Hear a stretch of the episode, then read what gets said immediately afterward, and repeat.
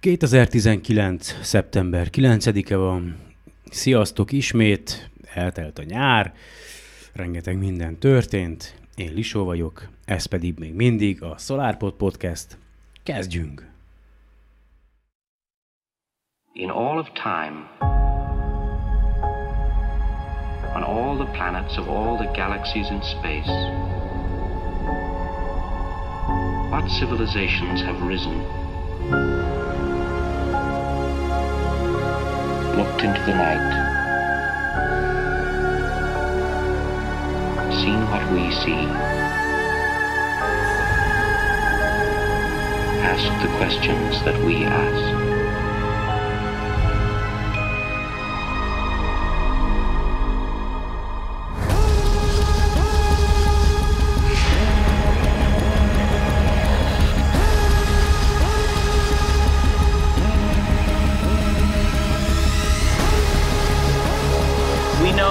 The galaxy is awash in water. It's awash in organic molecules and complex chemistry.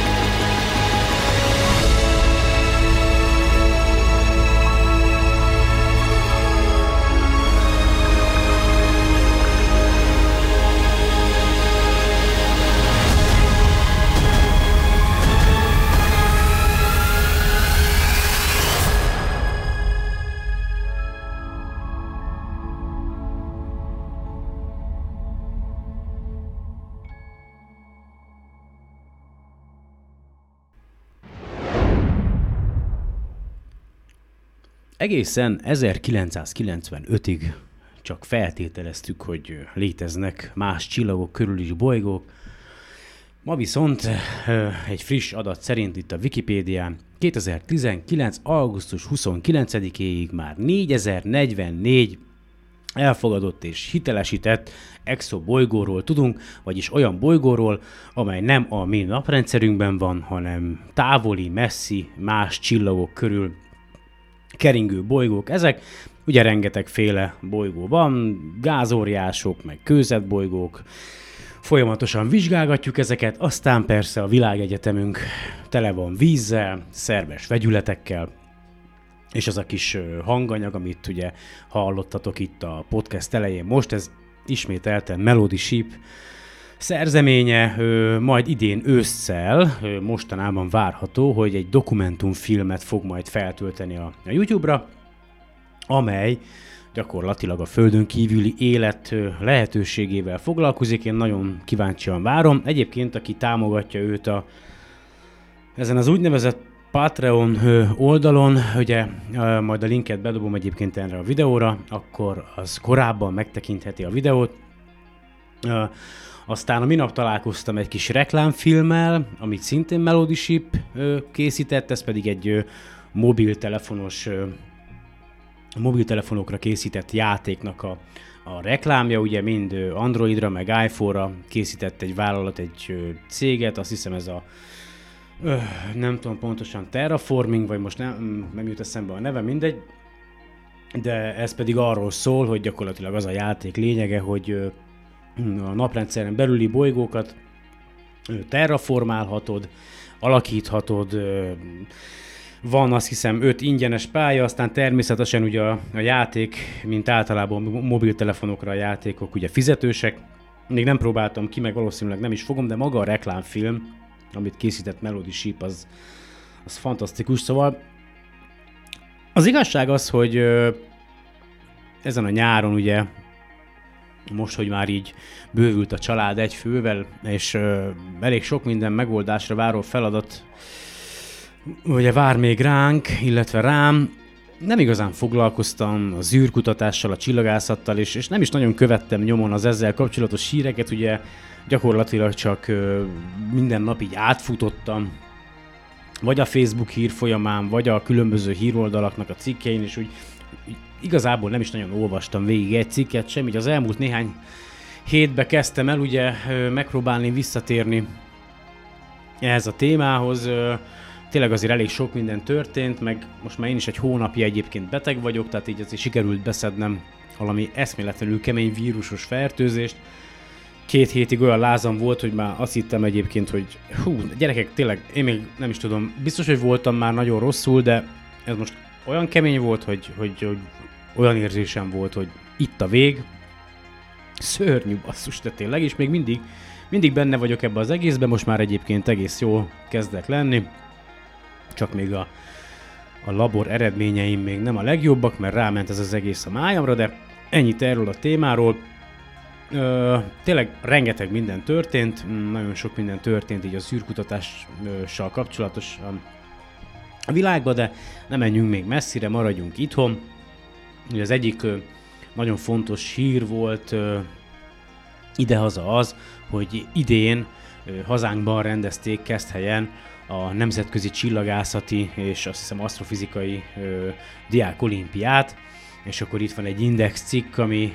hát augusztus 11-én jelent meg, ugye, mert hát addigra már rég vége volt a, a diák olimpiának, tehát egy kicsit el vagyok csúszva ezekről a dolgokról. A lényeg az, hogy négy magyar bronzérem is született a Nemzetközi Csillagászati Diák Olimpián,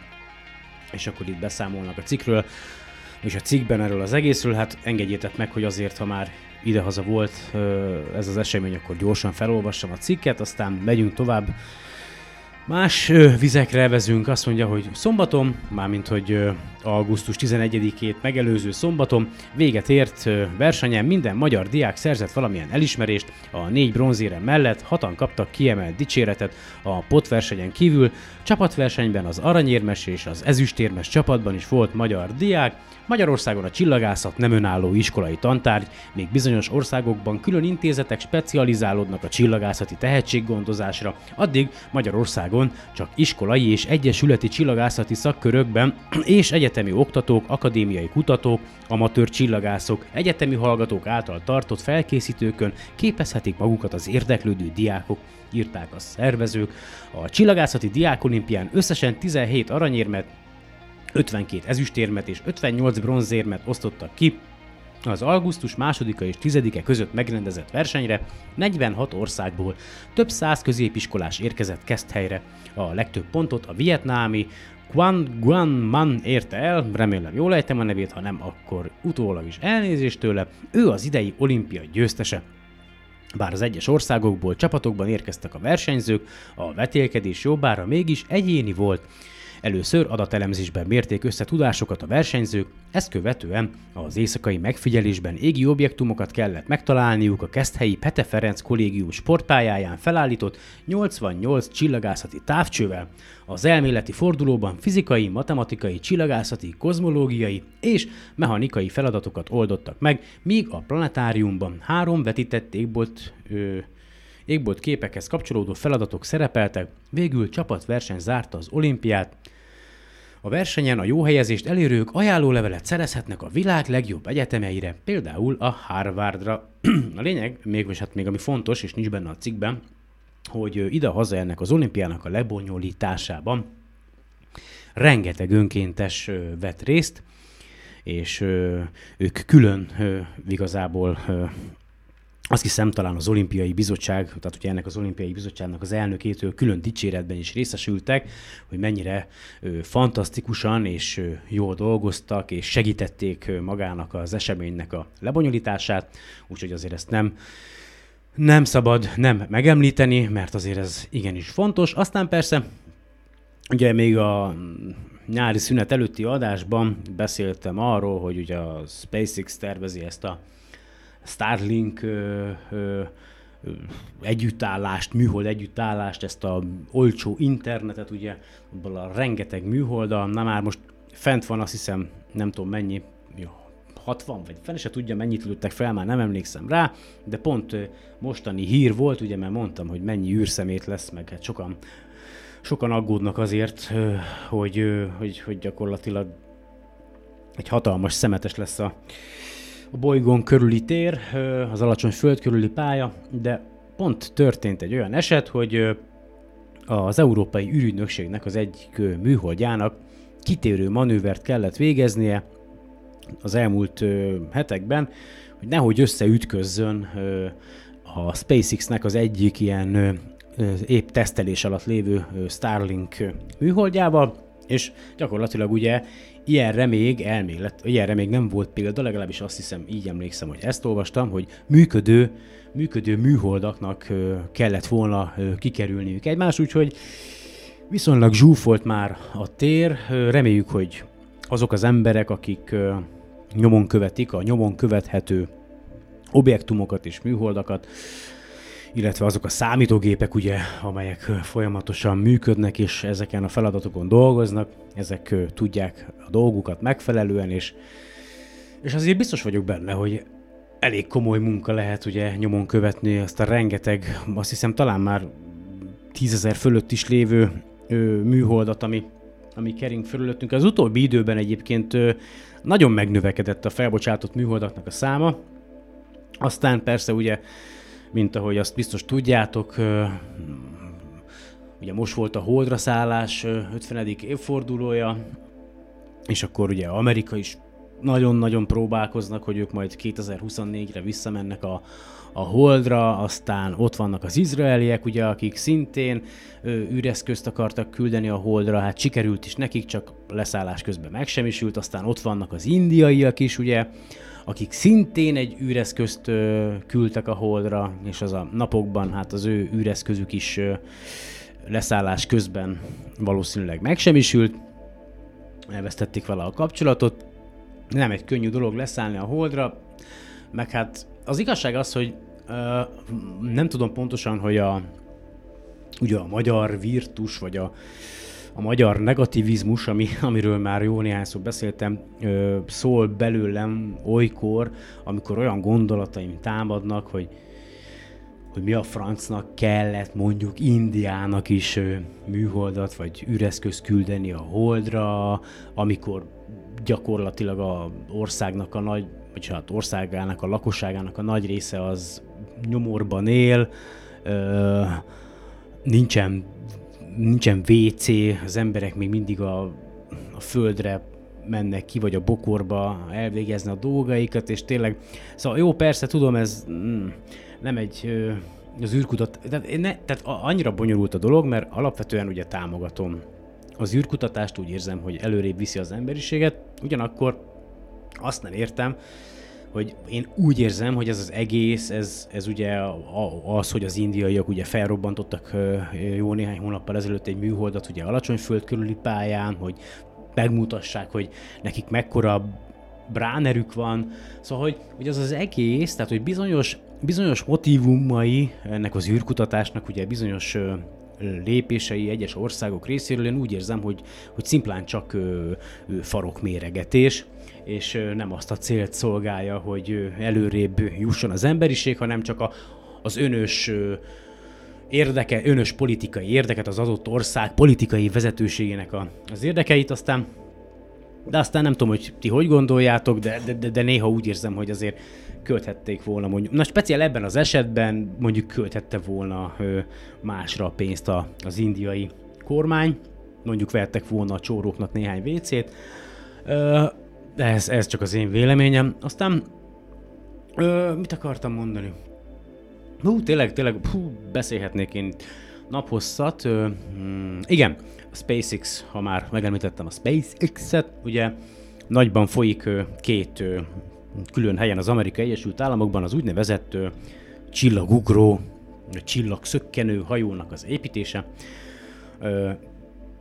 a prototípusoknak az építése, és Texasban, Boca Chicában már a második tesztrepülést is sikerült elvég, végrehajtani a, a SpaceX-nek, a, a Starship-nek a prototípusával, ami jelenleg egy hajtómű van. Azt hiszem, hogy a, ez a Raptor lenne talán? Igen, Merlin van a, a Falconokban, vagy, vagy fordítva, mindegy. A lényeg az, hogy a, a SpaceX által, SpaceX saját fejlesztésű ö, rakétahajtóműve van ezen a prototípuson, ami, ha minden igaz, és jól emlékszem arra, amit olvastam, a jelenleg működő, legerősebb rakétahajtómű, és sikeresen végrehajtották ezt az úgynevezett 150 méteres egyik helyről a másikra való ugrást, és megnéztem erről a videót, hihetetlen egyébként, úgyhogy aztán, hogy, tehát, hogy halad a dolog, nem tudom, valószínű lehet, hogy az én életemben, mert azért tudom, hogy szeretnek nagyot mondani ezek a úgynevezett befektetők, meg ugye milliárdosok, de hogyha ha azt nézzük, hogy a, a SpaceX indulásakor ugye mondjuk csúsztak egy, ennyit talán 9-10 évet a, ugye a Falconokkal, ez egy nagyobb projekt, akkor adjuk, szorozzuk be mondjuk a nagyságával, akkor lehet, hogy a 30, 30 év múlva már tényleg ö, ott lesz a, a SpaceX a Marson, vagy ki tudja egyébként hamarabb, attól függ gondolom, hogy mennyi pénzt tudnak beleölni a fejlesztésekbe. A lényeg az, hogy nagyban folyik a, a tesztelés, a fejlesztés, ez csak egy prototípus, itt, itt igazából magát a a hajtóművet tesztelik, egyáltalán azt tesztelik, ugye, hogy ez a, a víz, víztározó kinézetű szerkezet, ugye, mert azzal szokott poénkodni Elon Musk, meg a különböző oldalak, akik beszámolnak erről, hogy a, a víztornyok, víztározók tudnak repülni, mert tényleg úgy néz ki, mint egy, egy nagy víztározó, és és, és, és tényleg tesztelik a hajtóművet, eddig, eddig minden működik, és hogyha ha majd ugye készül egy második verzió, ami jóval nagyobb lesz, jóval több hajtóművel fog rendelkezni, ugye akkor a fene se tudja, azért én még remélem, hogy látni fogom azt, hogy ezt a rakétát fellövik, és aztán megindul az első ilyen rakomány, ugye technikai felszerelések, meg, meg stb. a Mars felé, még emberek nélkül, aztán ki tudja előbb-utóbb tényleg, tényleg az lesz, hogy, hogy elindulunk a naprendszeren belül, aztán elkezdünk terjeszkedni. Tudom, tudom, folyamatosan pusztítjuk a, a saját bolygónkat, és a többi, és a többi, és hogy tényleg mindig ilyenkor mindig azt olvasom, hogy miért nem inkább a, ezt a pénzt miért nem a saját bolygónk megmentésére költjük? Hát egyrészt ugye nem az én pénzemet költi, ugye valamennyi állami pénzt költ, mert azért elég sok pénzt investált még azt hiszem a, a, az állam, vagy, vagy, inkább a Tesla-ba kapott rengeteg állami támogatást, a SpaceX-be inkább a, a profitot, meg a, azt forgatta be, meg ugye, igen, igen, igen, tehát hogy a, a SpaceX az annyira nem állami pénzből épült, ha jól tudom, de dolgoznak, csinálják, és, és nem csak ők, hanem ugye ott van a, az új-zélandi székhelyű Rocket Lab is, akik gyakorlatilag már most már megrendelésekkel a, a sokadik repülésüket hajtják végre az Electron rakétájukkal, ugye a, annak a hajtóműve az teljes ter egészében ugye 3D nyomtatással készül, az is a cégnek egyébként a Rocket Lab-nek a saját fejlesztésű rakétája, és most már a Rocket Lab is elkezdett azon gondolkodni, hogy magát ezt az Electron rakéta testet a fellövés után megpróbálják valahogyan visszanyerni, ö, valahol, mintha azt olvastam volna, hogy a, a, a, tehát ők nem úgy képzelik el ezt a visszanyerést vagy újrahasznosítást, mint ahogy a SpaceX, hogy ö, ugye leszáll a rakéta a saját lábaira, a saját hajtóműveivel, hanem ők, amikor a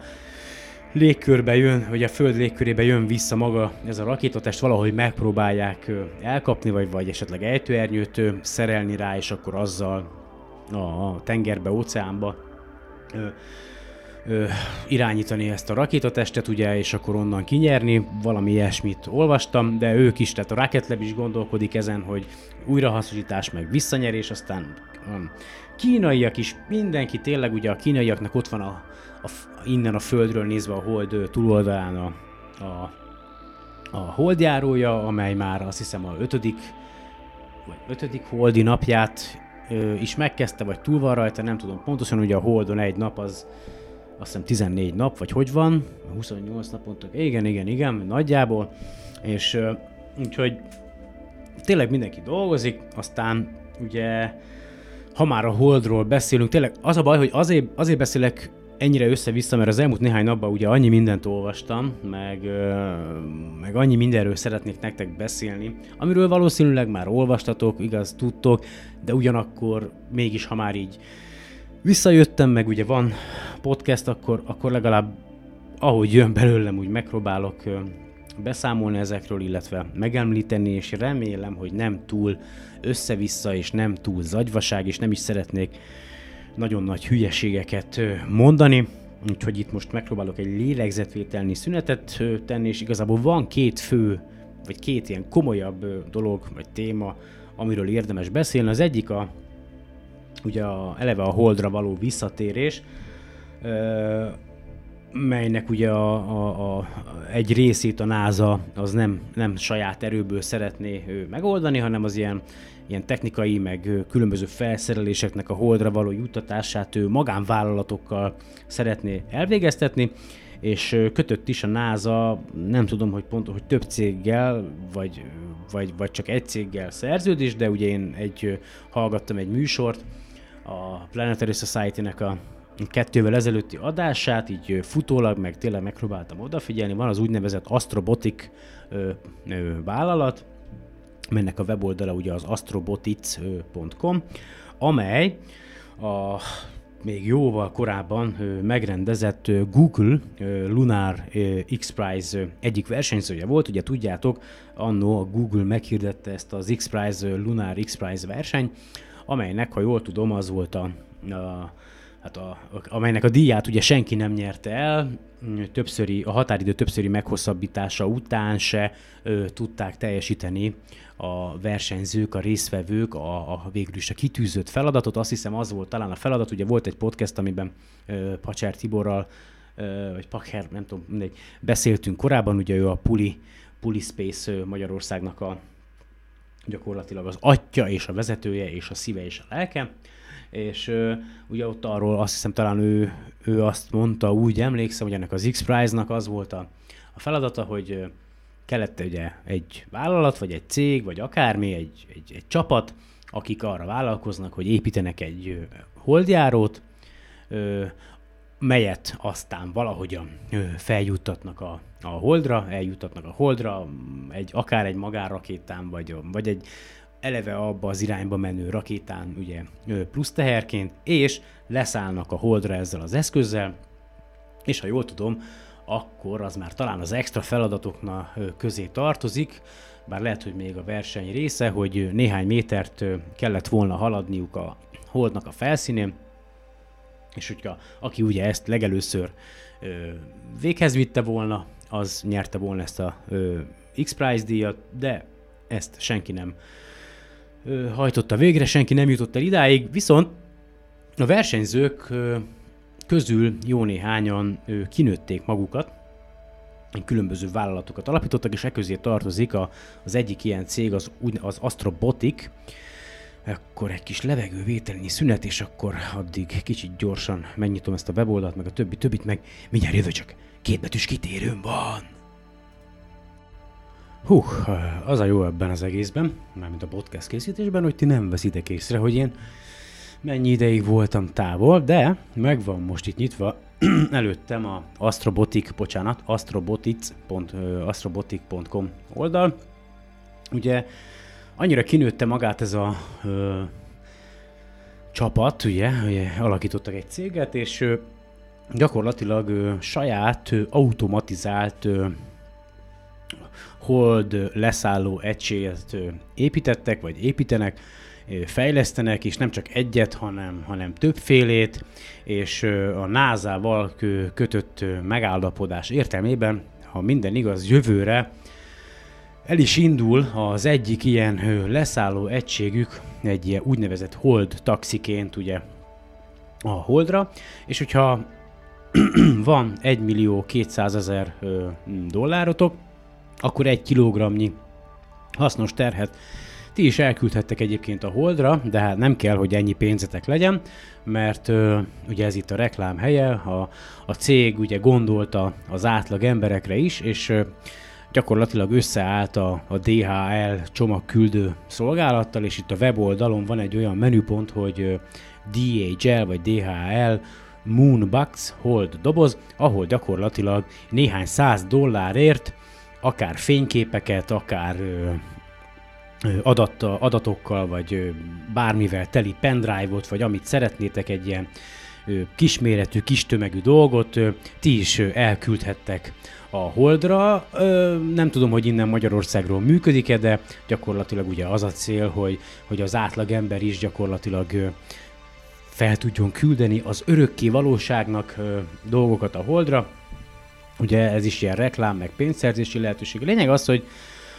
ez a cég a jövőben ugye azt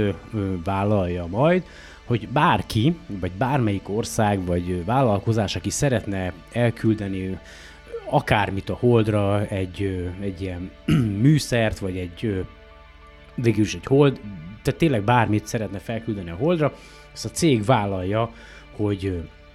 hogy elviszi, és a fejlesztésük, ugye, amit terveznek még, hogy gyakorlatilag saját ö, holdjáró robotokat is visznek magukkal, így egy adott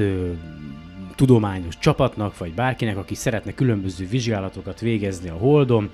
ugye meg, ö, nem kell ö, saját ö, holdjárót fejleszteni, hanem csak felküldik a kis mérő eszközüket, ö, odaadják ennek a cégnek, ugye kifizetik a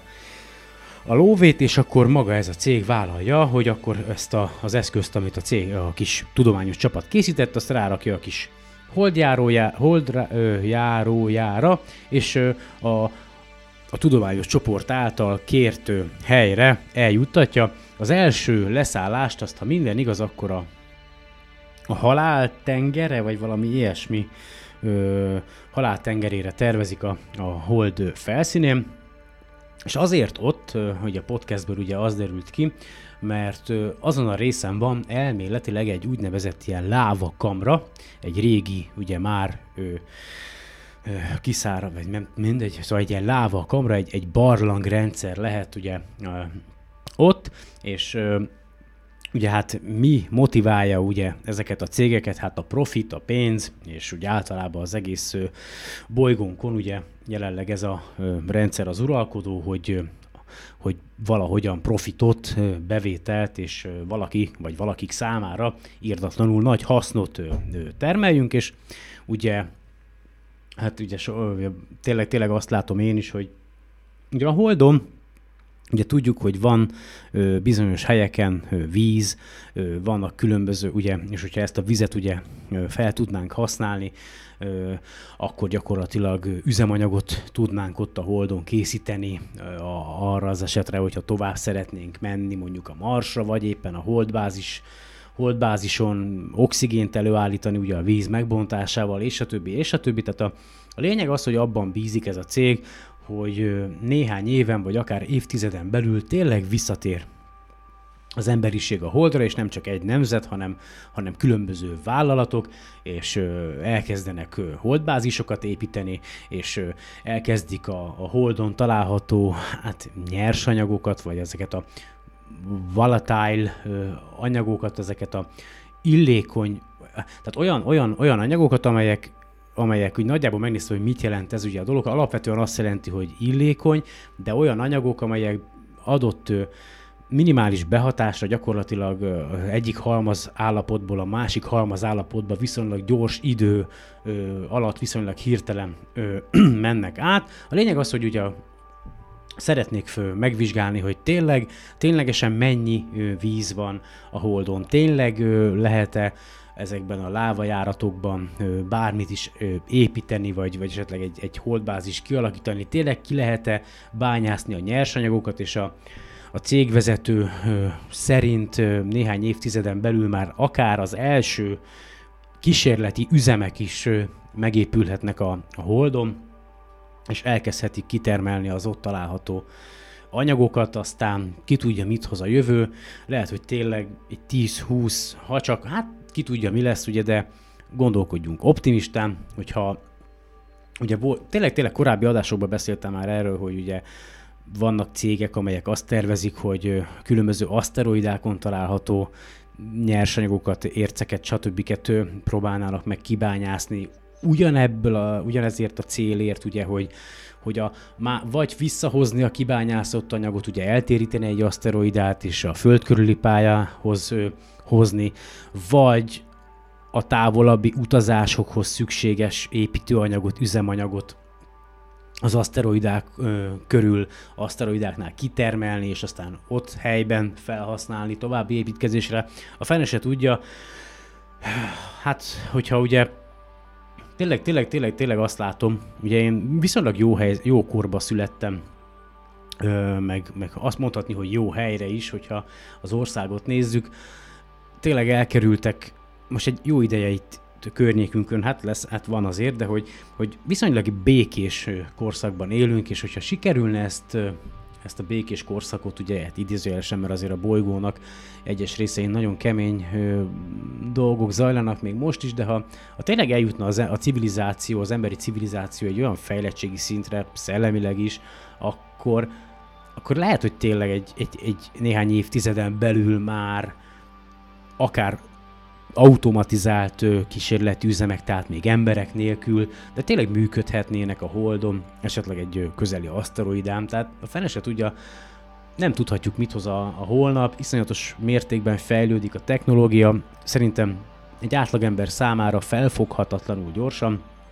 én se tudom ezt az egészet felfogni, pláne úgy, hogy ugye én, mint egy egyszerű ember, a hétköznapokban be vagyok gyakorlatilag szorítva abba, hogy menjek el dolgozni, keressem meg a pénzt, aztán itthon is csináljam meg a dolgaimat, ugye nem engedhettem meg, nem engedhetjük meg magunknak, hogy, hogy, hogy azt mondjuk, hogy akkor én nem csinálok semmit, hanem valakire rábízom ezt a munkát. Meg hát a mai helyzetben egyébként nem is szívesen bíznám rá vagy nem is, hát amit, amit meg tudok csinálni, azt nem szívesen bízom rá másra, mert látom adott helyeken, hogy hogy dolgoznak, és hát köszönöm szépen, hogy inkább megcsinálom én. Tudom, hogy lehet, hogy lassabban csinálom, meg lehet, hogy nem lesz olyan szép idézőjelbe, de az biztos, hogy beleteszem az anyagot. Na mindegy, szóval a lényeg az, hogy itt van ez az Astrobotic vállalat, szerződés kötött a NASA-val, jövőre indul az első leszálló egységük a Holdra, gyakorlatilag ugye a NASA-nak is visznek különböző eszközöket, illetve ugye mag, aki fizet nekik, azoknak a, a cuccait is eljutatja a holdra, úgyhogy kedves indiaiak, kedves izraeliek, ha hallgatjátok ezt a podcastet, bár kétlem, akkor látogassatok el az astrobotic.com oldalra, és ne fejlesztetek ti saját magatoknak leszálló egységet, hanem küldjét, adjátok oda a műszereiteket, fizessétek ki a kilónként 1 millió 200 ezer dollárt, és szerintem biztonsággal le fog szállni a hold felszínére a cuccatok. Na mindegy. Szóval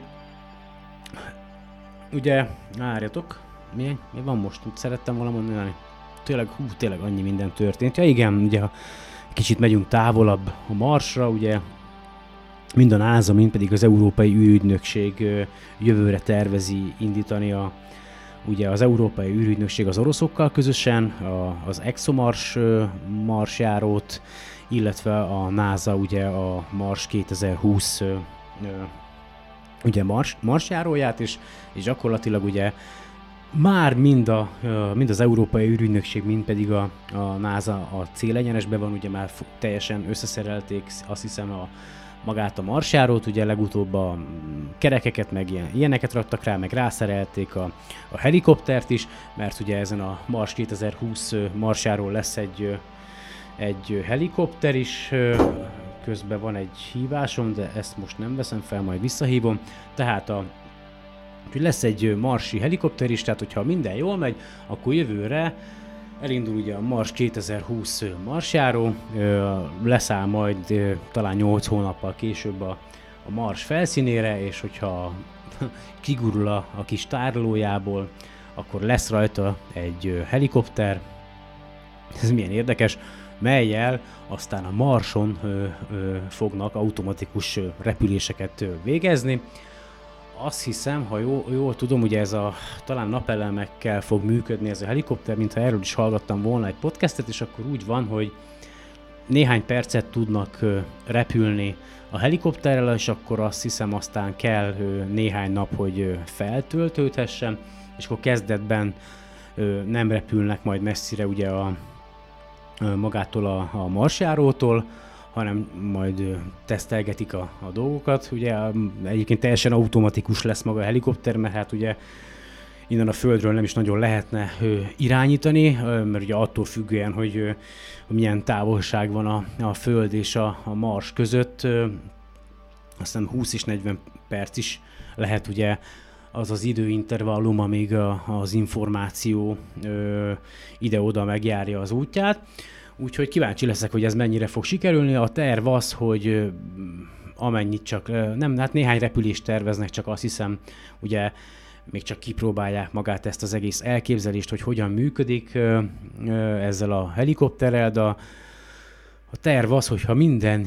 jól megy, és minden jól működik, ugye, és amennyi repülést csak lehet, megpróbálnak elvégezni ezzel a helikopterrel, és közben felvételeket, meg különböző méréseket végezni, hogy a jövőben majd ugye küldenek még, hogyha, hogyha beválik ez a koncepció, ugye ez az eszköz, akkor ugye sokkal jobban felszerelt, stb. stb. stb. helikopter, és akkor lehet, hogy néhány év múlva, 5-10 év múlva már helikopterek fognak, önműködő helikopterek fognak repkedni a, a Marson, úgyhogy érdekes a dolog, és maradunk még mindig a naprendszerben, ugye? Kis türelmet, rögtön jövök. Azt mondja, hogy ezt kell mennem, meg kell nyitnom egy másik weboldalt, ha megtalálom, amit keresek. Welcome. Welcome, welcome. Hm. Hát igen, túl sok weboldal van megnyitva az oldalon. Sikerült. Oké. Okay. Ja, úgy hogy telt a nyaratok? Tehát amíg így piszkálgatom itt a, az eszközeimet, nem tudom, hogy voltatok-e valamerre, vagy, vagy végig dolgoztátok a nyarat, vagy azért tudtatok egy kicsit pihenni. Én alapvetően, mármint mi, alapvetően végülis ugye végig dolgoztuk a nyarat. Itt van kis Luca, most már most már lassan 5 hónapos lesz, hihetetlen egyébként. Ja, imádom, imádom a kis csajt. Ugye Maxa boltba, meg a, a védőnőhöz mentünk ki vele, vagy, vagy párom édesanyjáékhoz, meg vissza, tehát ilyen nagyobb távra még azért nem, nem, nem mentünk, meg hát nem is lehetne még vele menni, hihetetlen egyébként imádom. Úgyhogy dolgoztunk, ö, nagyjából sikerült egyébként a, a házat leszigetelni, még van munkám, de hát még van egy másfél hónapom, amíg, amíg, amíg ezt be tudom remélhetőleg fejezni. Ugye ez a betegség azért, ez, hát most így, az igazság az, hogy ugye az elmúlt mm, kicsivel kevesebb, mint másfél évet elég keményen végig dolgoztam. Uh, gyakorlatilag egy romhalmazból kellett uh, lakható otthont varázsolni. Egyébként Mm, van, akinek a garázsa nagyobb, mint a, a, a ház, amiben mi lakunk, de, de most jelenleg még elférünk, aztán majd terve van véve, hogy hát szép lassan most már nem fogok kapkodni, mert ez a betegség, ez, ez ráébresztette arra jelzett a testem, hogy hát nem kéne, úgyhogy kicsit visszaveszek a tempóból, aztán majd elkészülünk, amikor elkészülünk. Hát, tényleg nem akarom magamat kinyírni, szeretném még látni, ahogy a kislányom átveszi a Nobel-díjat. Na mindegy. Szóval lényeg, hogy, hogy egész jól haladunk, még egy-két helyen nincs felrakva a szigetelés, de, de az már nem létfontosságú, azt meg tudom csinálni tényleg ez alatt a másfél hónap alatt, meg hát ugye még be kell ö, ragasztózni, hálózni, egy jó nagy részen az még nincs meg, de egyébként érezhető a különbség, úgyhogy egész jól sikerült megcsinálni, aztán hiszen tavasz, ugye amikor megszületett Luca, nem tudom, hogy beszámoltam, mert róla a hangyákkal küzdöttünk, Hú, te gyerekek, ugye ez egy lassan már 40 éves ilyen, hát én nem tudom, egy faház volt, aztán körbeépítették téglával, teljesen mindegy, most már szinte mindenhol, ahol tudtam, kicseréltem a, a szétkorhat fát, ugye téglára befalasztam, és a többi, és a többi, de az alsó részen volt egy ilyen kis keret, ahol, ahol gyakorlatilag teljesen szét volt rohadva minden, és, és ott, ott, ott ezt imádták a hangyák, és olyan hangya invázió volt így májusban, hogy azt hittem megőrülök. Két hónapon keresztül, tehát én még, én még annyi,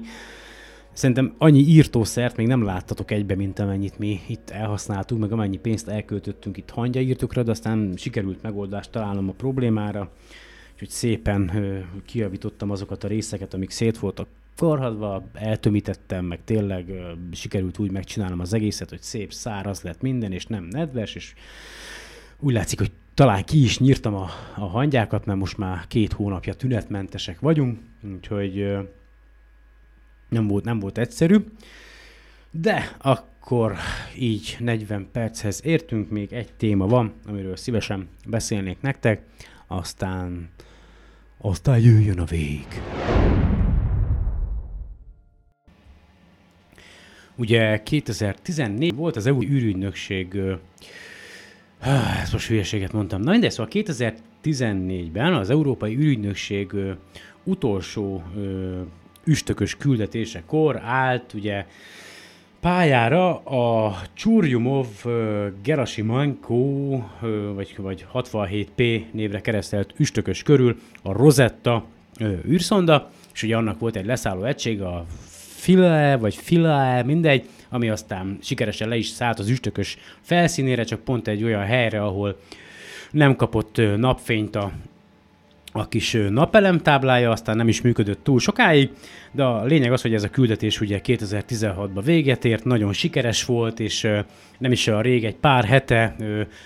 jött velem szembe az interneten egy videó a vimeo.com oldalon, amelynek majd egyébként a linkjét meg fogom osztani a podcast leírásában, meg szerintem a SolarPod oldal, Facebook oldalán meg is fogom osztani, majd ha már feltöltöttem ugye ezt az adást, és ott gyakorlatilag abban a videóban a, a Rosetta űreszköz által készített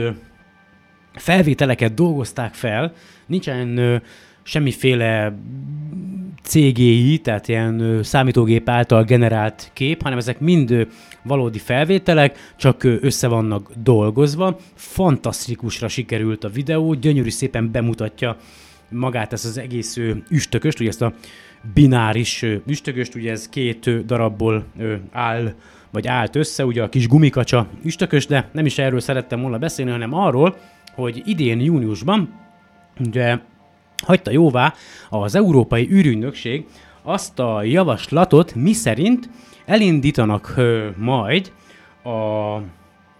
Ariel ö, exobolygó kutató ö, űrtávcsővel együtt egy ö, űrszondát, egy másik űrszondát, melynek még nincsen neve, amelyel az a tervük 2028-ban, hogy ö, magát az űreszközt és a, a, a, a, az exobolygó kutató teleszkópot elküldik a,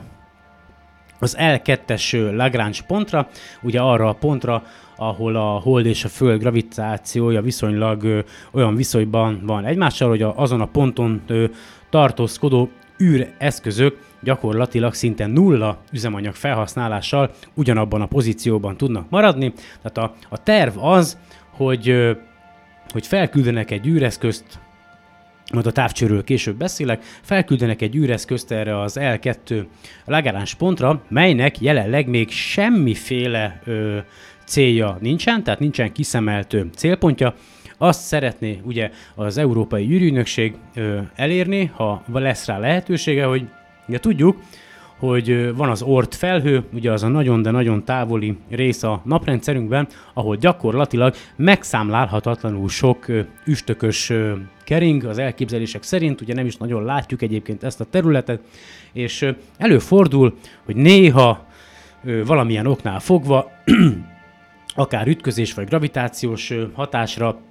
egy-egy üstökös elindul befelé a belső naprendszerbe, és ugye a, az elképzelések szerint ez a maga ez az üstökös jelenlét a, a naprendszer kialakulása után viszonylag ö, sűrű volt, gyakori volt, és ö, vannak olyan elképzelések, hogy a bolygónkon, ugye a Földön lévő víz nagy részét, illetve az élet alkotó elemeit ezek az üstökösök ugye az ort felhőből ö, a belső naprendszerbe kerülő üstökösök hozták ugye a Földre, tehát a viszonylag a naprendszer korai időszakában a fiatal Földbe nagyon sok ilyen üstökös csapódhatott be, és ö, ugye vannak ö, rövid periódusú üstökösök, illetve hosszabb periódusú üstökösök. A rövid periódusú üstökösök azok, azok, amelyek ugyan bejönnek ugye az ortfelhőből, de valamilyen oknál fogva éppen elhaladnak mondjuk példának okáira Jupiter mellett, és a Jupiter gravitációs hatása úgy megváltoztatja a pályájukat, hogy ezek a belső naprendszerbe kerülő üstökösök itt is maradnak, tehát nem mennek el, és mondjuk 200 éven belül megtesznek egy kört a nap körül, ugye ezeket hívjuk rövid periódusú üstökösöknek, amelyek idézőjelesen 200 éven belül megtesznek egy kört, és meg is lehet őket figyelni. Az egyik ilyen üstökös ugye a Héli üstökös, amely hát valami 2080, vagy a fele se tudja, mikor fog ö, ismét itt a föld közelében lenni, hát nem valószínű, hogy fogom látni, de azt tudom, hogy 6 éves voltam, amikor legutoljára itt járt, és ö, mindenki csodájára járt, én már nem emlékszem az egészre. Na mindegy, és ö, vannak a hosszú periódusú üstökösök, ugye, amelyek meg bejönnek a naprendszerbe, gyakorlatilag még abban az állapotban kerülnek be a naprendszerbe, ahogyan a naprendszer kialakulása után voltak, tehát még viszonylag ugye érintetlenül ott vannak a, az üstökös ö, felszínén, magjában a naprendszer kialakulásakor meglévő anyagok, és ahogy elérkezik, elindul befelé a belső naprendszerbe, ugye ahogy megközelíti a napot, ezek az anyagok, hoppá, bocsánat, ezek az anyagok ugye fagyott vízjég, vagy a különböző gázok, az egyéb anyagokkal együtt ugye elkezdenek leszakadni az üstökös felszínéről a nap sugár, hő sugárzásának vagy sugárzásának a hatására, és ekkor alakul ki ez a csóva. És az Európai űrügynökségnek az a terve, hogy felküldik ezt az űreszközt az L2-es Lagrange pontra, három év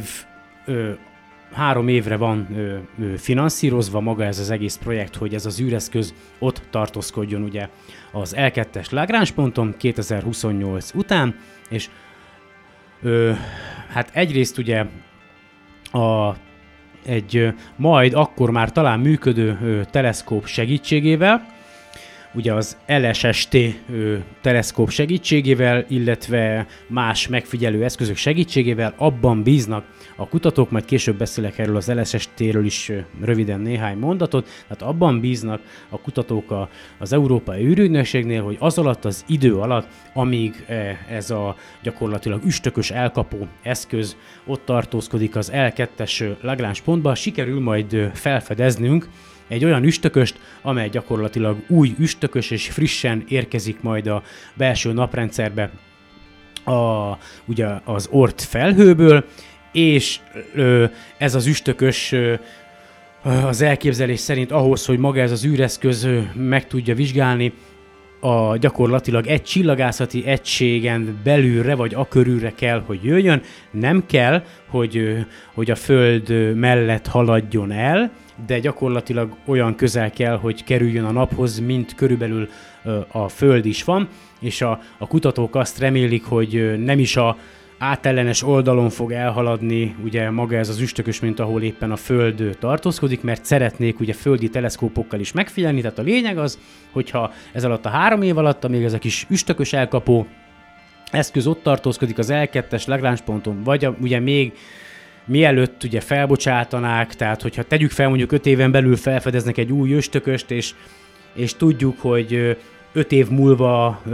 vagy, vagy 4 év múlva ér el a belső naprendszerbe, mert tegyük fel olyan jó, meg, olyan jó, olyan hamar észleltük, és a, ugye az útvonal alapján ennyi időbe telik neki, majd még megérkezik a belső naprendszerbe, tehát hogyha addig a pillanatig, amíg az ott tartózkodik, ugye felfedezünk egy, egy ö, új üstököst, akkor az a terv, hogy ezt az űreszközt az üstökös után küldik, és ö, maga ez az űreszköz nem fog ö, pályára állni az üstökös körül ugye a nagy sebesség miatt, hanem viszonylag rövid idő alatt, olyan körülbelül 1000 kilométeres távolságban el fog haladni az üstökös mellett, viszont ez az űreszköz ö, fel lesz szerelve mindenféle hiper-szuper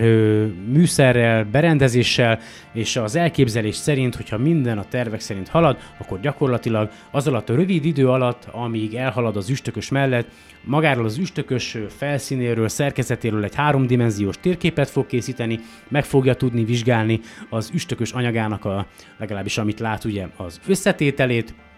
és akkor különböző felvételeket készít, és ezzel az űreszközzel, ugye ezzel az üstökös elkapóval, aminek még neve nincsen, menni fog majd még két másik kisebb ö, ilyen műhold, vagy, ö, vagy gyakorlatilag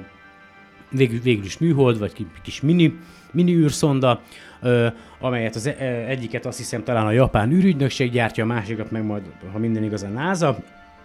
és azokkal azt tervezik, ugye ezek ilyen gyakorlatilag feláldozható kis ilyen CubeSatok lesznek, tehát kis, nagyon picike kis űrszondák, amelyek pajzsal lesznek felszerelkezve, és hogyha minden a terv szerint halad, akkor ezeket az űrszondákat be fogják küldeni ennek az üstökösnek a, a, a friss és ropogós csóvájába, hogy ott további méréseket is végezzenek, ugye megállapítsák gyakorlatilag a csóvának az összetételét, és a többi, és a többi. De ha netalántán ez nem jönne össze, és nem tudnának ugye egy ilyen üstököst észlelni, akkor, mivel 2017-ben tudjátok, felfedeztük a, hát legalábbis az általunk első naprendszeren kívülről érkező testet, miután már ugye elhaladt mellettünk, és már távolodott tőlünk, tehát hogyha az elképzelések szerint ugye bármelyik pillanatban, tehát hogy folyamatosan van itt legalább egy olyan égitest a naprendszeren belül, ami ö, nem ebből a térségből származik, hanem egy teljesen távoli más ö, csillagrendszerből, és a másik, a B-terv, arra az esetre, ha nem lenne ebben az időszakban ide a belső naprendszerbe érkező hosszú periódusú új üstökös, hogy ha szerencséjük van, akkor egy ilyen égitestet kapnának el, vagy vizsgálnának meg, mert ha időben ö, észrevesszük, ha szerencsénk van, és olyan irányból érkezik a külső csillagrendszerekből hozzánk egy ö, aszteroida, vagy egy üstökös maradvány, vagy üstökös, és sikerül észlelnünk, akkor ez egy hatalmas lehetőség lenne ugye a tudomány számára, hogy magát ezt az űreszközt ezután a, a idegen látogató után küldenék, és ö, akár me, azt is le tudnák fényképezni, és ugyanazokat a méréseket el tudnák végezni, de ha az A meg a B terv se működne, akkor van egy C terv is, ugye van egy üstökös, ez a Comet 73P, Schwassmann, Wachmann, vagy nem tudom, Wachmann, nem tudom, hogy kell ejteni, Schwassmann, Wachmann 3, vagy 73P üstökös, amely ö, elméletileg ugye darabjaira szakadt, és ö, hogyha minden, ö, tehát hogyha se az A-terv, se a B-terv nem jön össze, és letelik a három év, akkor az űreszközt ezután a, az üstökös után küldik, ami egy rövid periódusú üstökös, de akkor ennek az üstökösnek a gyakorlatilag a feltárult ö, belső magját ö, szeretnék megvizsgálni, ugye ezek a tervek, és Beszéljünk egy kicsit a fő komponensről, a fő űrhajóról még gyorsan, ami az Ariel ö, azt mondja, hogy The Atmospheric Remote Sensing Infrared Exoplanet Large Survey. Na mindegy, szóval ez egy jó kis űrteleszkóp lesz, amelynek a célja a különböző rajta lévő eszközökkel, hogy gyakorlatilag kut- azokat a feltételeket kutassa, amelyek a bolygók kialakulásához, illetve az élet kialakulásához szükségesek. Maga ez az űrt távcső gyakorlatilag már az ismert közeli exobolygókat fogja vizsgálni, és az első, más, tehát ami fontos feladata még, hogy gyakorlatilag az ismert exobolygók, vagy a naprendszeren kívüli bolygóknak a, a kémiai összetételét, illetve a, igen, kémiai összetételét fogja vizsgálni. Azt mondja, ezen kívül még ő vízgőzt, metánt, széndiokszidot is fog keresni gyakorlatilag az exobolygók légkörében, vagy ugye az exobolygók irányában. Ez is 2028-ban fog majd elindulni, ez az Európai Ügynökség saját küldetése lesz, és ugye szó volt egy teleszkópról, amelynek az építése már nagyjából kész van, én erről nem is tudtam, ez az LSST teleszkóp, ami ö, azt mondja, hogy ö, hol is lesz ez, mindjárt mondom nektek, Spanyolországba, ö, Marokkótól 150 mérföldre, a, valamilyen, ö, mm, mindjárt mondom, hogy hol van, bla bla bla bla bla. Oh, na mindegy, szóval ja, ott van, az a lényeg, hogy ott van, és gyakorlatilag ezzel a teleszkóppal gyakorlatilag olyan nagyméretű ez a teleszkóp, egy akkora a, ilyen három darab tükörből fog majd állni, olyan nagy az átmérője, mint egy teniszpálya ö, szélessége, és ö, gyakorlatilag ö, azt hiszem három éjszaka alatt képes lesz maga ez a teleszkóp a teljes égboltot ö, feltérképezni, ö, elsődleges tervek között egy tíz éves megfigyelési periódus van, mert a, a titokzatos sötét anyagot, illetve a sötét energiát ö, kutatják majd, a veszélyes aszteroidák után kutatnak, illetve ugye üstökösökre a távoli naprendszerben, akkor gyakorlatilag a tejútrendszer kialakulását és struktúráját próbálják meg kutatni, illetve felfedezni, vagy hát felfedezni, igen, itt van, megvan, 8,4 méter e, átmérőjű LSST teleszkóp, gyakorlatilag egy speciális három tükörből álló dizájnnal épült meg, gyakorlatilag exceptional, ez a különleges vagy eddig még nem tapasztalt széles látómezővel fog bírni, gyakorlatilag a teljes égboltot három éjszaka alatt fel fogja tudni ö, térképezni. Az LSST ö, gyakor, ö, azt mondja, hogy Cerro Pachón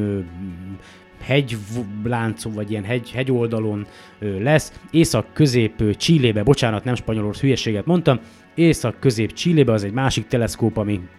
ami Spanyolországnál van, tehát Csillében lesz az az LSST, javítom magam, még egyszer mondom,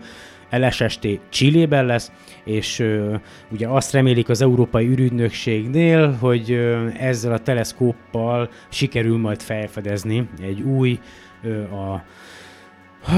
az Ort felhőből érkező hosszú periódusú üstököst, amely után majd 2028 vége felé, vagy 29-30-31-be, amikor én már 50 éves leszek, édes, nem mondok semmit, tehát, hogy utána küldik majd ezt a még név nélkül űreszközt, és ugye sok mindent megtudhatunk majd a, a, a, a naprendszer kialakulásáról, arról, hogy tényleg az üstökösök szállították-e ide a vizet a bolygónkra, illetve az élet alkotó elemeit, de ugye azt tudjuk, hogy gyakorlatilag a teljes univerzum tele van szerves vegyületekkel és vízzel, és pindazokkal, az anyagokkal, amelyekből a bolygónk és mi felépülünk, úgyhogy gyakorlatilag, bár tudom, mindig olyan hülyén hangzik, amikor így erről beszélek ebbe a társadalomba, de szinte elképzelhetetlen, hogy ne létezzen közel, távol, máshol az élet, legyen akár mikróba, vagy akár egy fejlett civilizáció. Én ezzel le is zárom szerintem a, a mai podcastet. Hát ja, szoká, tudjátok, ilyen szokott lenni általában egy adás, beszélek össze-vissza, ide kapok, oda kapok, tényleg érdekel az a dolog, de egész nyáron nem foglalkoztam vele. Aztán valószínűleg gyerekek, vagy bocsánat, hölgyek és urak, kedves hallgatók, még jobban ritkulni fog a podcastek száma, ugye az adáskészítés, lehet, hogy csak havonta egy lesz. Tényleg most ugye betegállományban, de itthon voltam, és volt egész nap ugye a gyerekkel, mert hát tényleg pihennem kellett, miután már kicsit jobban vagyok, és annyira Szóval igényli egy erkőc, hogy, hogy az ember foglalkozom vele, már megrendeltem neki, vagy meg is jött a, az első három mesekönyve, az az első könyvem az univerzumról, az első könyvem a fénysebességről, az első könyvem a, a téridőről, bár még úgy sem ér belőle semmit, de azért én, hogyha úgy van, akkor elolvasom neki egy-egy könyvet esténként. Ö, hát a fene se tudja, ja. úgyhogy meg tényleg még vissza kell vennem a, a tempóból, jelzett a testem, hogy hülyére dolgozom magam, hogy sok mindenen idegeskedek, úgyhogy megpróbálom beosztani jobban az időmet, egy kicsit kevesebb mindent vállalok be, a podcast készítését nem, nem, tényleg nem, most megint kimond, nem, nem, nem szeretném, és talán nem is fogom abba hagyni. Egyébként hívtak most, pont most az adás készítés közben az a telefon, ami volt, most amúgy beszéltünk,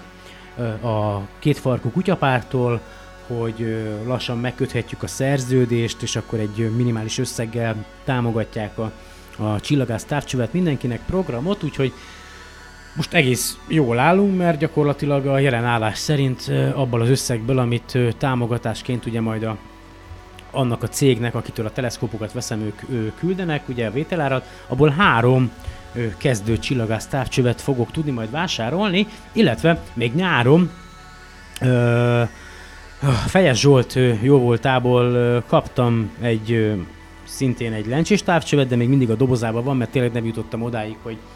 hogy szétszedjem és eltakarítsam, és hogy, hogy gyakorlatilag úgy néz ki, hogy a közeljövőben lesz majd, remélem tényleg, nem tudom mikor, lehet, hogy csak évvége felé, vagy jövő év elején, szép lassan, ahogy, ahogy jönnek a dolgok, négy teleszkóp, amit oda tudok ajándékozni, és tanulva az elmúlt évekből nem magánszemélyeknek fogom majd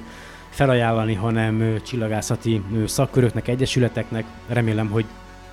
mindenki számára hasznos lesz majd, mármint akik megkapják azok számára a teleszkóp. Úgyhogy ez volt a SolarPod Podcast szeptemberi adása, mert akkor álljunk rá a havi egy adásra, és akkor mindig megpróbálok majd valami frankó kis témákat ö, ö, találni, mert egyébként még mindig van egy rakás újság, amit még ki se bontottam már, mint ilyen All About Space magazin, tehát gyakorlatilag még a fóliában van, hiába jönnek a számok, tényleg nem olvastam még el. Ö, őket, úgyhogy köszönöm szépen a figyelmet, köszönöm, hogy, hogy türelmesek voltatok, és, és hogy itt vagytok még, és hallgatjátok az adást. Remélem, hogy akkor a továbbiakban is fogunk találkozni, és így búcsúzóul akkor bejátszanám magának ennek a Terra Genesisnek, vagy Terra Genesis, vagy mindegy játéknak ugye a reklám filmjének a, a hanganyagát, melyet ugye Melody Ship készített, és, és vagy nézzétek meg egyébként magát a videót, mert nagyon jó lett, de a hang, hang alá tényleg próbáljátok meg azt, azt elképzelni, hogy, hogy eljutottunk arra a szintre mi emberek, hogy túlépünk a kicsinyességen és a kapzsiságon, és megindulunk a külső naprendszer felé, és rájövünk arra, hogy terjeszkednünk kell, hogyha azt szeretnénk, hogy a fajunk fent maradjon, és hogy mi vagyunk az a faj, jelen ismereteink szerint, akinek be kell népesítenie az univerzumot, és megindulunk a végtelen felé, és képesek leszünk rá, még ha én ezt nem is fogom már látni, de, de lehet, hogy 100-150 év múlva élő generációk már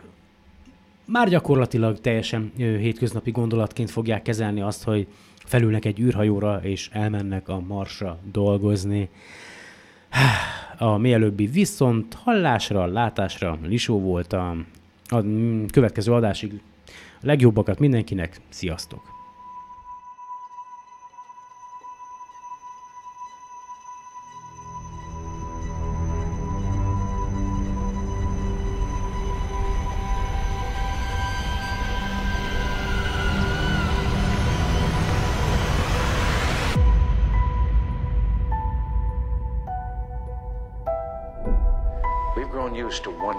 Century, it's hard to dazzle us. We've grown used to the idea of space. Perhaps we forget that we're still pioneers.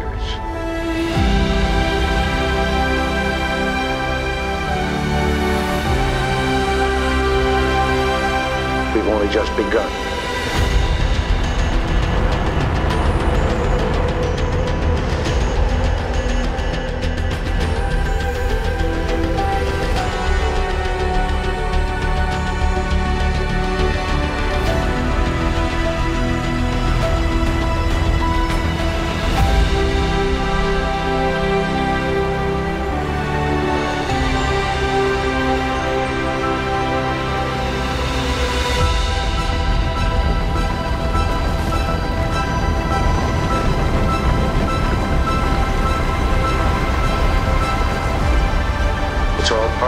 Process of exploration and discovery. It's all part of taking a chance of expanding man's horizons.